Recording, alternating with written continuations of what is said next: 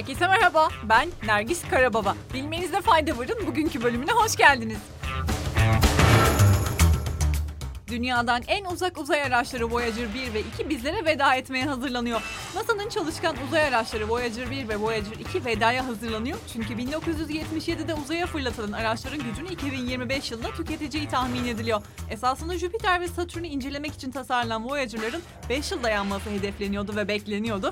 Ancak araçlar planları fazlasıyla aşarak yaklaşık 45 yıldır uzayda seyahat ediyor.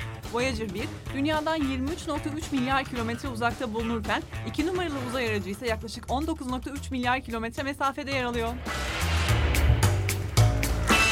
Siz de zamansızlıktan yakınanlardan mısınız? The Wall Street Journal'da yayınlanan bir habere göre ve tabii hepimizin de çok iyi bildiği üzere zaman sahip olduğumuz en kıymetli şeylerden bir tanesi ve pandemi ile birlikte zamanı daha özel bir şekilde kullanmaya başladık. Peki zamanımızı bizi mutlu edecek şekilde akıllıca kullanabiliyor muyuz? Habere göre her şeyin mükemmel olması gerektiği fantezisini geride bırakmamız ve gerçekten mühim olan şeylere odaklanmamız gerek. Gelen kutumuzu sıfırlayana kadar ya da yapılacaklar listesinin son maddesini de üzerine çizmek için uğraşıp gereksiz yere anksiyete denizlerinde yüzmektense en önemli olan şeyleri halledip geri kalan zamanda bizi ne mutlu ediyorsa onu yapmalı ve bazı şeyleri önceliklendirmeliyiz. Kendimize hedefler koyup bunları gerçekleştirmek için çabalamalı, zamanımızı buna göre kullanmalı ve farklı şeyler arasında sınırlar koymalıyız. Hatta gerekiyorsa bazı şeyleri ötemekten de çekinmememiz gerekiyor. Umarım bugün zamanınızı sizi mutlu edecek şekilde kullanırsınız.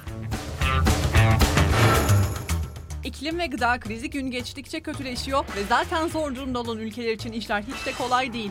Nijer çok şiddetli bir kuraklığın içinde ve iklim krizinin tam ortasında. Hastaneye kaldırılan çocuklar açlıktan ötürü hayatlarını kaybediyor. Ülkedeki çocukların %44'ü yetersiz besleniyor ve nüfusun %18'inin yani kabaca 4.4 milyon kişinin bu yıl geçen yılın iki katı olacak seviyede bir gıda krizi yaşayacağı öngörülüyor. Ülkedeki gıda neredeyse tükenmiş durumda ve yağmur yağmazsa vatandaşlar ekim dahi yapamayacaklarını söylüyor. Ama ülkedeki hava sıcaklığı diğer ülkelere kıyasla bir buçuk kat daha hızlı artıyor ve bu da kuraklığa sebep oluyor. Tarıma elverişli alanlar %14 azalmış durumda ve geçen yıl tahıl üretimi %39 düştü. İnsanlar yağmur yağması için dua ediyor. Yaşanabilir ve daha güzel bir dünya için iklim krizine karşı hep birlikte hareket etmemizin zamanı gelmedi mi?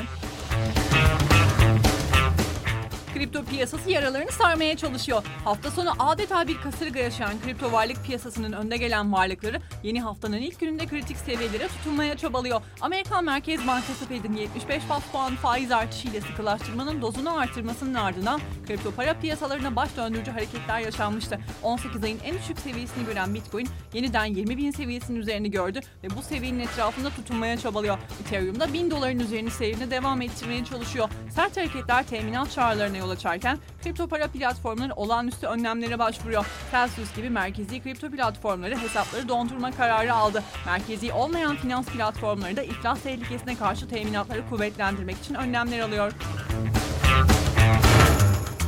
ABD'de bir ilk yaşandı ve Apple mağazası çalışanları sendikaya katılma kararı aldı. ABD'deki bir Apple mağazasında işçiler sendikaya katılma yönünde oy kullandı ve teknoloji devinin ABD'de sendikalaşan ilk perakende satış çalışanları oldu. Thompson bölgesindeki mağazada çalışan toplam 110 kişiden 65'i sendikaya katılmayı desteklerken 33'ü de karşı yönde niyet belirtti. Mağaza çalışanları ilk olarak ücretler, çalışma saatleri ve güvenlik önlemlerine yönelik kararlarda söz hakkı talep ediyor. Söz konusu oylama Apple Core adı altında bir araya gelen bir grup çalışanın sendikalaşma kampanyasının parçası.